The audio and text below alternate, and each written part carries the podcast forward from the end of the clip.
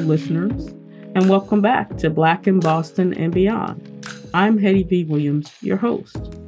Today on Black in Boston and Beyond, we have Ingrid Askew, a legendary activist in the Massachusetts area, including Boston. Welcome to the show, Ingrid. Thank you. Nice to be here, Hettie. Yes, I've been waiting to interview you. I'm looking so forward. You have lived just a great life of activism. And I think you're an important uh, voice that everybody, not just in the Boston, Massachusetts area, but the world. And, you know, you are a Black woman international as well. We're going to talk about your uh, international experiences too here. So, today, what we're going to do is talk a little bit about Ingrid's uh, many accomplishments as a scholar, activist, social justice warrior. But first, we're going to start a little bit with her uh, professional background and personal biography and her journey into activism. So, Ingrid, tell us a little bit about your personal biography and, and how you came to get involved in social justice work, not only in the Massachusetts region, but the world. Well, yeah, it's quite a story. And sometimes, you know, looking back at all of it, I can't quite believe that so much has mm-hmm. happened.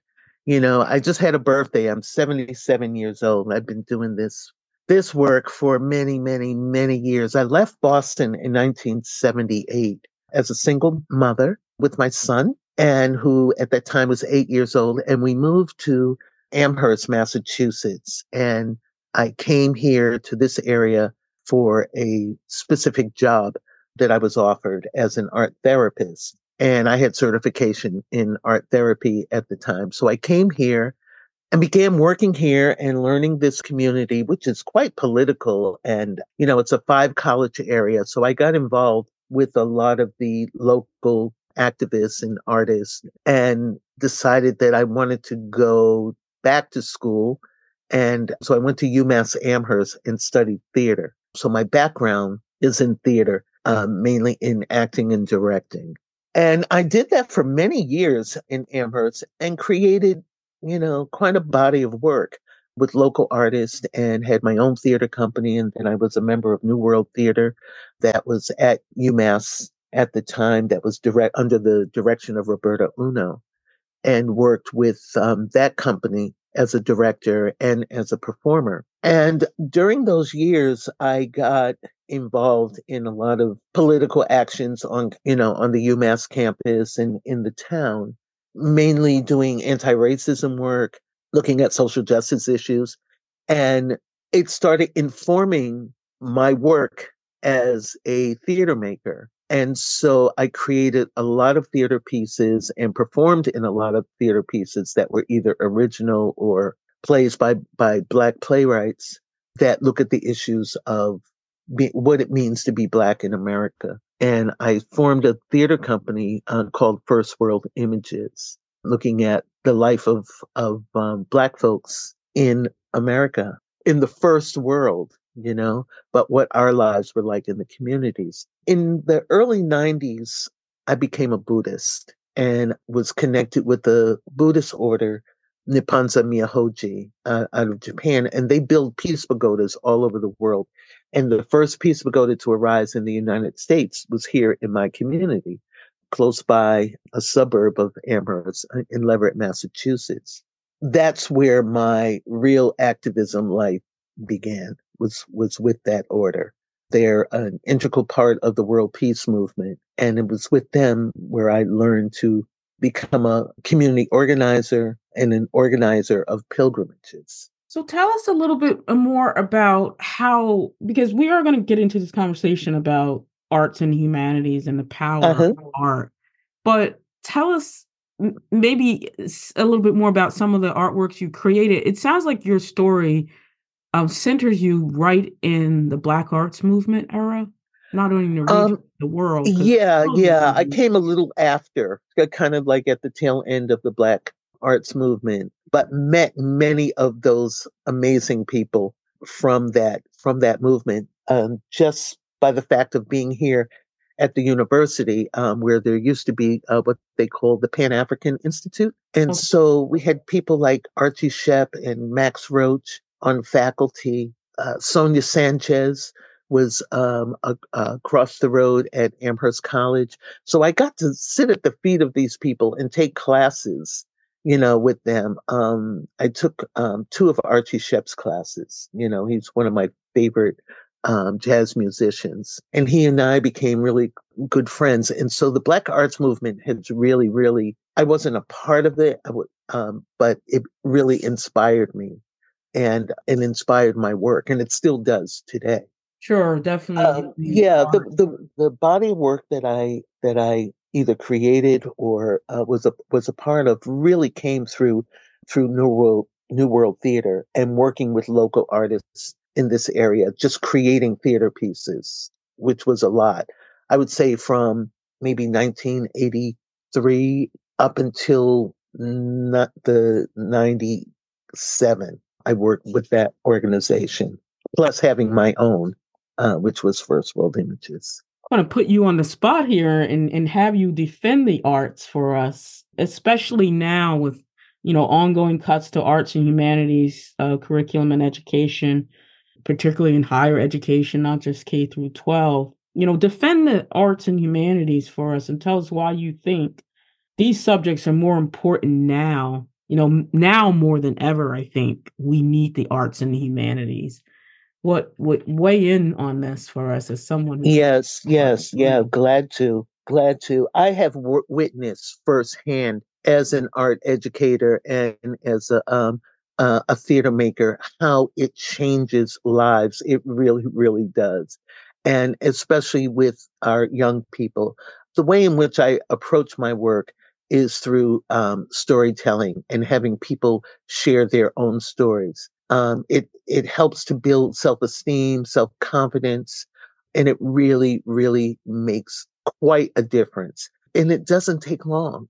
You get a kid to learn how to use his or her voice, you know, um, that matter to them and not just handing them a script and saying, okay, these are your lines. You're going to play this character. No, I want to hear your story because your story is important. Tell us about your life. And, um, and so through writing and conversations and theater games, we create theater pieces based on things that are important to people, especially our youth. And it changes them it changes them. They feel heard.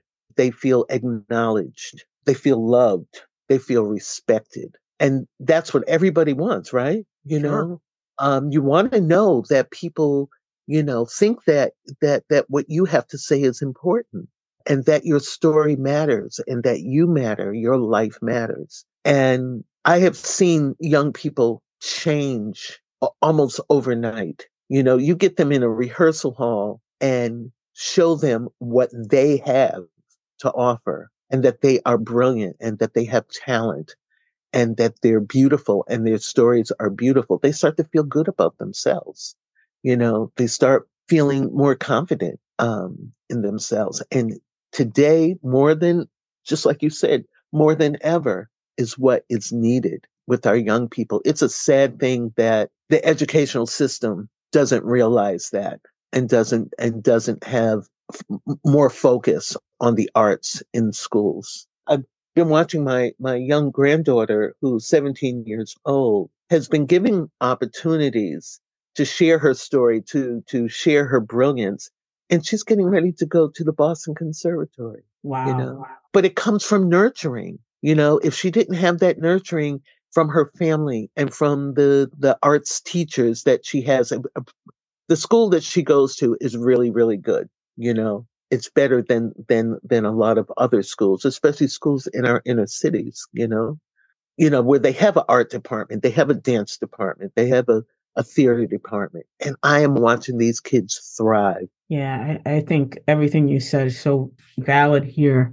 Culture has always been the primary location of identity formation and i think black life and the centrality of culture work and the black experience is i think so vital mm. you know everything that you've said here i think is just so important But you've also lived internationally. Let's let's turn to your life as a black woman international. Okay, as an expat. yes. Yeah. Tell us about that. How did that journey begin? Yeah, that journey began, um, as I said a little earlier. Um, um, I became a Buddhist in uh, the early 90s. And this particular order is uh, connected with the World Peace Movement. And they do these amazing pilgrimages, but mainly in places of conflict in war torn countries. And they go, and it's an interfaith uh, organization. So everything that they do, they, they bring in people from uh, from all faith bases. And so in 1991, right after the release of Nelson Mandela, my direct teacher, Sister Clare Carter, who, who grew up Irish Catholic and ended up um, after college ordaining as a as a Buddhist nun, right? Mm. Um, she became my teacher. She's a she's a a, a devotee of the Nippon Myohoji order, and she was in Sri Lanka on a, a peace mission and they walk. They walk and they carry a prayer drum and they chant. And so she was on this peace mission. And she says on this one particular day of walking, they were going up a mountain, um, the sacred mountain, Sri, Pada in uh, Sri Lanka. And she said she just got this, like almost like an epiphany. It's something just kept gnawing at her what you're doing is good, but you need to be doing it in your own war torn country of America. Mm. And so she took that as, you know, the work that she and I do to get, we're doing together, uh, doing anti-racism and social justice work. And so she, um, uh, a letter from Sri Lanka and said, I have to speak to you about something. As soon as I get back, I'll be back on this date. When can we meet? And when she got back, she came right to my house, right from the air, airport. and we sat and we talked. And she says, I want to initiate a pilgrimage. And I want us to look at the legacy of slavery, which is racism. And I want to create a walk that takes us from here back to the African continent. And I was floored you know, because I know what it takes to organize something like that. And I wasn't sure if I was up to it, wasn't sure if I had the capacity to do something like that. I mean, I was a theater artist, you know, I just, you know, I'm waiting for the next script, you know, mm-hmm. to show up to direct or perform it. And, so this kind of like threw me off guard. And my mother, who was alive at the time, was my champion. And my mother said, and so I, I shared this this request with my mother and I said, what should I do? And she said, what do you mean? What should you do? You, you, you should do it. And I said, yeah, but it's going to take about a year to be away from home. And she says, well, that's what you're going to have to do. And she says, Ingrid, how, how can you, you can't turn something like that down. This is your work. This is what you've been working towards all your life. Hmm. And she says, and you have to do it. And I said, yeah, but I, who's going to take care of my kids? Who's going to pay my rent. and she said, Don't worry about that. I'm their grandmother and I want you to do this. And I think you should do it. I'll pay your rent and I will take care of the kids. Wow. This is something you have to do. She's a great lady. She was a great lady. And so I said yes to uh, the call. So it took us about six years to organize this pilgrimage, and it was called the Interfaith Pilgrimage of the Middle Passage, retracing the journey of slavery. And it took us six years to organize it. And we set foot to pavement on May 23rd, 1998. And we walked the eastern seaboard of the United States, visiting all of the slave ship ports and all the slave ship port cities and the towns in between, all the way down from, from Leverett, Massachusetts to New Orleans. And it took us about six months to do that. And at every place that we stopped, we we would fellowship with different churches, with different social justice organizations, civil rights organizations. We went through civil rights country and visited all of the the important and iconic places along the way, offering prayers for those that perished in the slave trade. And we did ceremonies. We had people from all faith bases um, with us. We had Christians and Jews, and Muslims and Baha'is and Buddhists. And we had international friends come from Japan and from South America to be with us, and a couple of from Europe. And we walked that journey together. It was arduous. It was black folks and white folks because that was the main idea was to have people of African descent and people of European descent walking this combined history together and discussing ways in which we could engage with each other to begin to dismantle racism. And that was quite a journey. Eh, very arduous. There were good days and there were some really terrible days with people who held a lot of guilt, held a lot mm. of anger, sure. held a lot of shame, and held a lot of grief. Mm. And for us to try to work through these things together. Once we got to New Orleans, someone chartered a bus for us and got us to Key West, Florida, where we boarded a 40 foot schooner. There were 50 of us that started the journey. By the time we got to Florida, there were there were about 40. Mm. And we had some new new people. Some people only wanted to walk the US portion. Okay. And so they left in New Orleans, but then new people joined on because they wanted to do the Caribbean and West Africa. And a small uh, delegation went to Brazil to represent the pilgrimage, and Brazil being the um, being so important because that's where the largest population of Africans were taken. Sure. In the, in the slave trade, and so then from the Caribbean, of the Caribbean, we went to Cuba, we went to Jamaica, and then Haiti, and then Puerto Rico. And then from Puerto Rico, everybody flew back to New York and we boarded a plane to the Cape Verde Islands. And we were in Cape Verde for, for about two weeks. And then on from Cape Verde, we flew to Senegal and then worked our way down the west coast of Africa to Nigeria and staying in villages. And we stayed coastal. So we were always on the ocean and visit the slave ship ports, all of those holding stations, what they call the slave castles or the mm-hmm. forts, mm-hmm. and doing the same thing, offering prayers, doing ceremonies and rituals, and fellowshipping with the local people, local organizers. This trip was a walk of faith. This pilgrimage was definitely a walk of faith. We had no major funding people came on their own steam. People were maxing out their credit cards.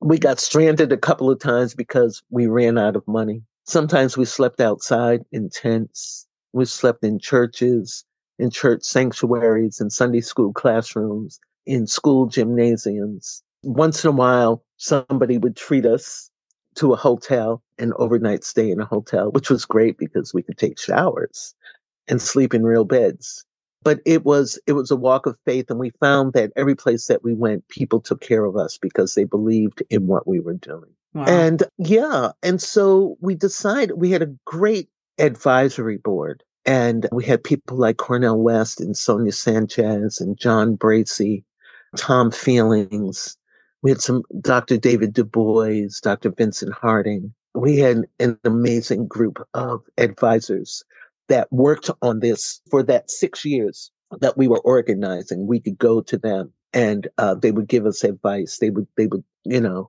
provide information and, and people, you know, mm. um, for us to engage with. And so Desmond Tutu uh, was our honorary chair. And just by him writing two letters opened, I can't tell you how many doors were opened to us especially on the African continent, the Council of, of um, African Churches. And so we decided that, you know, the history of slavery in South Africa is, is different. It was a different trade, mm-hmm. same people, but different ocean. We decided that we were going to end the pilgrimage in South Africa because for us, that was, we wanted to end in a place that was a ray of hope on the African continent. And at that time, it was South Africa. Nelson Mandela was had just finished, you know, his five year as president. He was passing the baton on to um, Thabo Mbeki.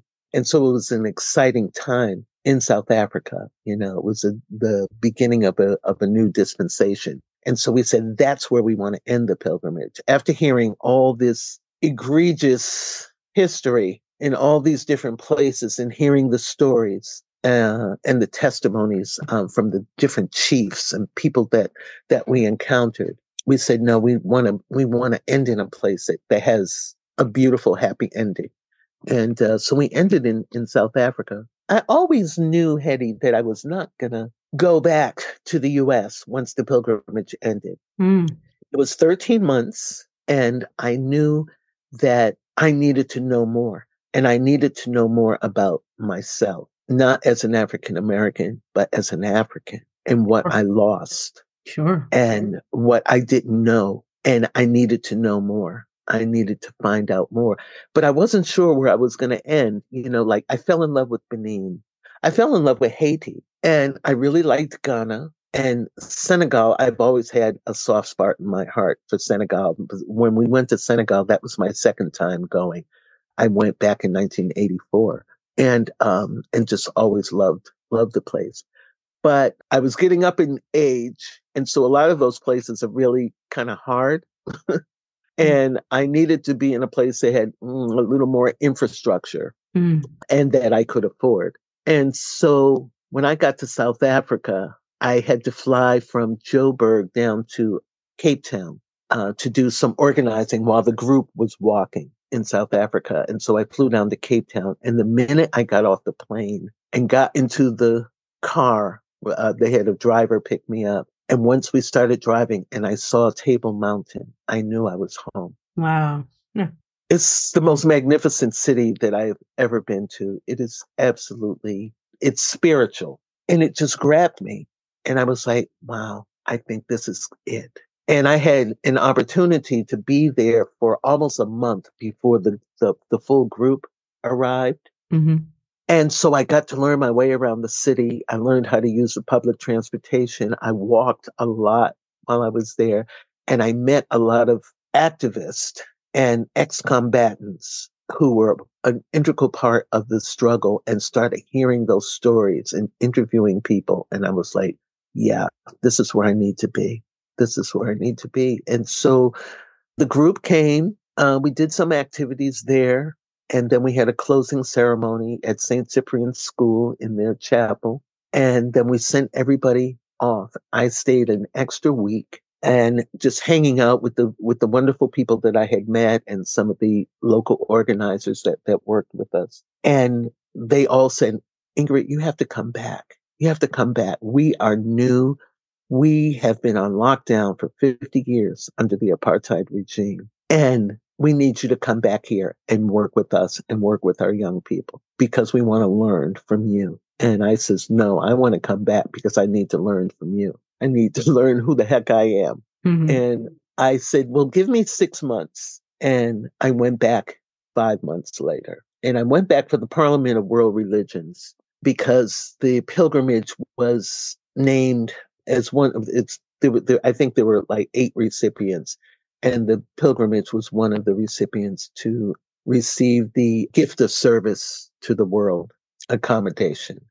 I went back with the with the small delegation. I think there were eight of us that went back for the parliament, and the parliament was, uh, I think it was a, maybe twelve days. And when those folks left, I stayed, and I stayed for ten years. Wow, what a transformative journey, really. Oh my goodness. I stayed for 10 years. My daughter decided to stay at home and my son who was, you know, he was a he was a full-grown man by that time. They wished me well. They were like, "Mom, you really going to do this?" And I said, "Yeah. I think I want to I want to go there and live." Mm-hmm. And uh, and so I did. And I stayed 10 years and it changed my life. The pilgrimage journey changed my life and then spending 10 years in South Africa, I learned a lot about who I am and, and, and what it means to be African. Mm. And so I, I continue to, to travel back and forth. I moved back to the US because my son, during those 10 years, met a lovely young woman and they have two gorgeous daughters. And I came back to help to raise my grandkids because I felt like I was working with other people's children who knew me more, who knew me better than my own grandchildren did. Mm. That didn't feel right. sure. So I came back in 2009 and, but continue to go back every year for three or four months at a time and doing, you know, different um, arts related projects.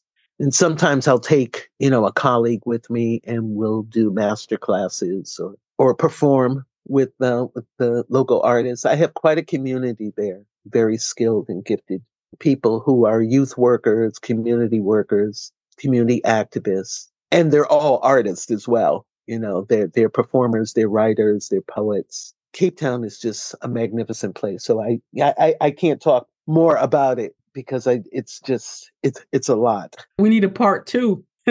I know, I know. Well, we can do that if you like. Tell us a little bit more about the organization that you're working with now, the Crossing the Waters. Is it Crossing the Waters? Yeah. Yes. In 2008, I was commissioned by an organization here, a nonprofit, to help them create performing arts exchange with South Africa. And that really excited me because I always wanted to find a way to bring South Africans, South African artists slash activists here to the US to engage with their American counterparts and wasn't sure how I could really pull that off without a lot of funding. And so I've signed on to it. I was like, yeah, I would love, love to do that. So uh, they signed me on as a consultant and I organized, help them to organize a performing arts exchange. They said, we don't even know what that would look like, but there's money for it and we want to do it. And so um, I says, well, I can tell you what it looks like because I already had it designed in my head, what I would do if I were had the opportunity. I brought in 11 South African artists of all disciplines. So I had dancers, I had poets, I had spoken word artists, I had a jazz musician, I had a dancer who was deaf and he's a brilliant dancer, and two Black South African women filmmakers. And so I brought this group here and they, and we partnered them with the, with their American counterparts and they went into communities here and we had different sites here in Western Massachusetts and Connecticut, um, Hartford. And they did projects with young people in the communities and which culminated into a big kind of like extravaganza at the end. And then six months later, the American group came to South Africa and we did we replicated what we did in the states in South Africa. And so that it was so exciting and was so well done. I was like, okay, I want to continue this work. I want to do another one. But of course, the money dried up. The money comes from the State Department, and the State Department doesn't refund projects, which to me makes no sense, especially when a project has been so successful, you know? So I says, well, you know what? I'm just going to create my own agency, my own organization, and I'm going to start doing this work. And that way I can engage with South Africa a lot. And so I created Crossing the Waters Institute for Cultural Exchange. And I created that, I guess it was around 2012 when we became incorporated. And so that's the work that we're doing today. So I look at Crossing the Waters Institute for Cultural Exchange as a direct outcome of the interfaith pilgrimage of the Middle Passage mm-hmm. because I approach the work in the same way that we approach um, the pilgrimage.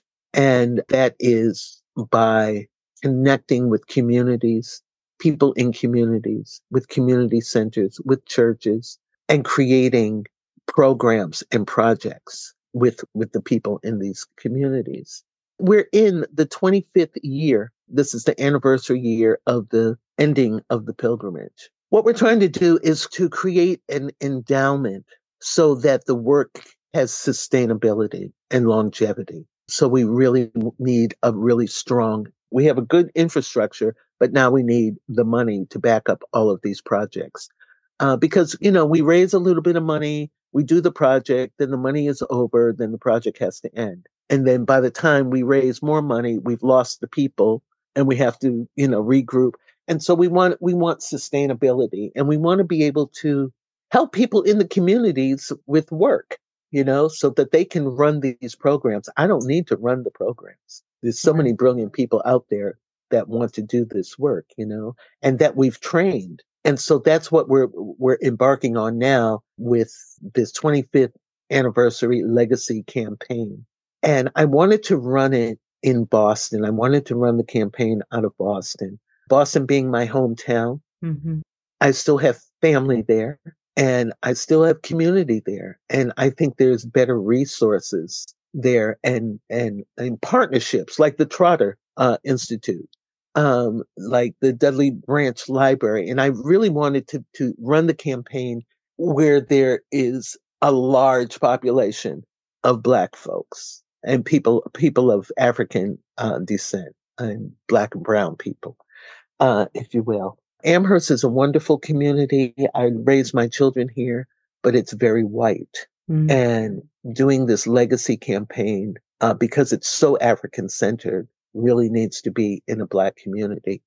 And so that's what brings me back to Boston. I like and, the fact uh, that you focus on making cross cultural connections well beyond the Boston region across Massachusetts and the Atlantic. I think that's so uh, important, these diasporic exchanges. Mm-hmm. Yeah, and I, w- I want to do more in the diaspora. You know, we're we're constantly looking for other connections. We're we're very connected to Haiti, but Haiti is in such turmoil right now. There's just no way that we can we can go there. You know, have boots on the ground and and and doing a lot of work. It's just it's too dangerous right now but Haiti is one of the places. Ghana, we have a, a, a, a great connection in Senegal, so we're hoping to kind of start branching out to other places in the diaspora, and most definitely Brazil, which I've I've never been. A small mm-hmm. delegation went uh, for the pilgrimage, but I wasn't part of that. A little bit about like the greater impact of the interfaith pilgrimage but also where people can find out more information. I know that there is a PBS documentary. Yeah, there's a documentary, and you can find it now on YouTube, and it's called This Far by Faith African American Spiritual Journeys. And it's in six parts, mm-hmm. and we're segment six. And ours is called Rise Up and Call Their Names.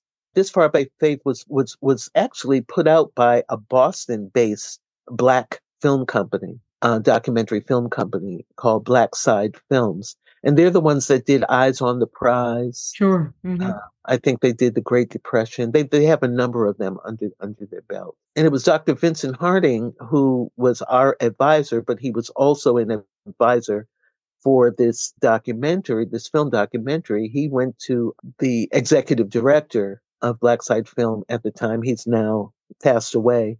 Henry Hampton and said, Are you doing anything with the interfaith pilgrimage of the Middle Passage? And they didn't know anything about us. Mm. And he says, Oh, wait, no, you have to do that. And so it was under his recommendation that we were uh, became a part of the series. So they didn't travel with us. But when you watch the um, documentary, our segment, you would think that they were with us every step of the way. Mm. They did a brilliant job. We had a lot of footage that we were able to give them and they put together a really, really beautiful hour long segment. So we're very proud of that. So we have to make sure that we share the information to the documentary and the show notes. I will make sure that everybody. Yeah, yeah, can... they can they can find it on on YouTube, and I can also give you a link. Yes, I'll share it on, on your website. You could share. Mm-hmm. So as we come to a close in our conversation, Ingrid, tell us a little bit. It, it sounds like you are not ready to stop. And what is next for you in your uh, journey? Yeah, what's next? Oh my goodness. It's all, I always say, okay, it's time to slow down and just, you know, hmm. get back to Cape Town and sit at the beach, you know, and and do nothing. But this that's not going to happen. and so I can't stop creating, you know, and these ideas come up and then I have to make them happen we have a couple of projects uh, that we're getting ready to um, launch next year in South Africa. One has already kind of been semi-launched, but they're having a little, uh, some, a few little snags. So we're we're going to head there in July to kind of fix it up. But uh, we started an after-school program for mm-hmm. elementary school kids and uh, called Intisinka, and I'll send you the information on that. And it's also on our website. Okay, sure. And then we want to create a performing arts department for a brilliant high school that we visited last year. And became quite close with the principal and the um, and one of the one of the teachers, the history teacher there. Their kids are so talented, but they, you know, it's a they're you know they're in one of the one of the poor, really poor, poor town. Well, all the townships are poor, but one of the largest and uh, townships in in Cape Town, and their school is in containers. Every classroom is a container, so they must have like fifty containers on this property. Mm and each container is a classroom. So they don't have a physical building. But the spirit of this place is so amazing. And the kids are, these teenagers are just brilliant. And they're all so talented. And so I asked the principal, I said, Do you have a performing arts department here? And so she says, No, I wish we did, Ingrid. She said, Because there's, there's so much talent here. And so we want to go back and help them create a performing arts program for, for the school. So that's two things. And then another major project we want to build there, and we want to build a cultural center and also a place for young people who are being exploited in the community. We want to bring these, and, and it's mainly young girls who are falling pregnant at the age of 10 and 11 and 12 years old, hmm. and who find themselves heads of households because their parents have either died from AIDS or alcoholism. And these kids find themselves with no family, but they have young siblings. And so what do they do? They want to keep the family together. And in order to do that, they need money. But I'm 12 years old. I don't, I can't get a job and I'm not in school. And so they get exploited by, you know, men. And so it's a lot of sex trafficking going on as it is all over the world. Sure it's in crisis mode now, and the women that we engaged with when we were we were there for three months uh, last year, me and two uh, two colleagues from from Crossing the Waters, and every person we talked to in the communities was saying, "Can you please help us? We need help with our young people, with our young girls. We at our wits' end, and there doesn't seem to be any active services for children." And I say that loosely because I haven't done a lot of research around it, but from what I hear. And I mean, you know, and you can see, you know, it's all this stuff is happening. And, you know, where does the government uh, step in? So we want to go and work with these women. There's a group called South African Women in Dialogue mm-hmm. that are working on this very issue and want to partner with us. So we're partnering with the Treehouse Foundation, who builds homes for foster families here in the US and they want to branch out and have a tree and start having treehouse communities all over the world. And uh, so we talked to them and we says, well, what about the first one being on the African continent? And they loved the idea. So they're working with us and helping us doing the planning. We're working with an architect and that's what's coming on down the pike, uh, probably in the next five years, which hopefully will be up and running. That's great. You're not slowing down at all, Ingrid. No, I know. life you you're starting with the whole new life of activism. Yeah. But we're training a lot of young people and we have a lot of people that share in the vision and want to help and want to work with us. And so that lightens the load. And, you know, I did this work by myself, Hettie, for so many years. And I think it's just in the past, I would say maybe six years that we have brought people on board that are really, really dedicated and, and, and committed to doing this work with me. So that's important. I, I feel very mm-hmm. blessed. You have know? to have partners and collaborators and absolutely it's so, so important. So Ingrid, I want to thank you for taking out time in your busy day to join me on Black in Boston and beyond. And thank you so much. Absolutely. Thank you for asking me.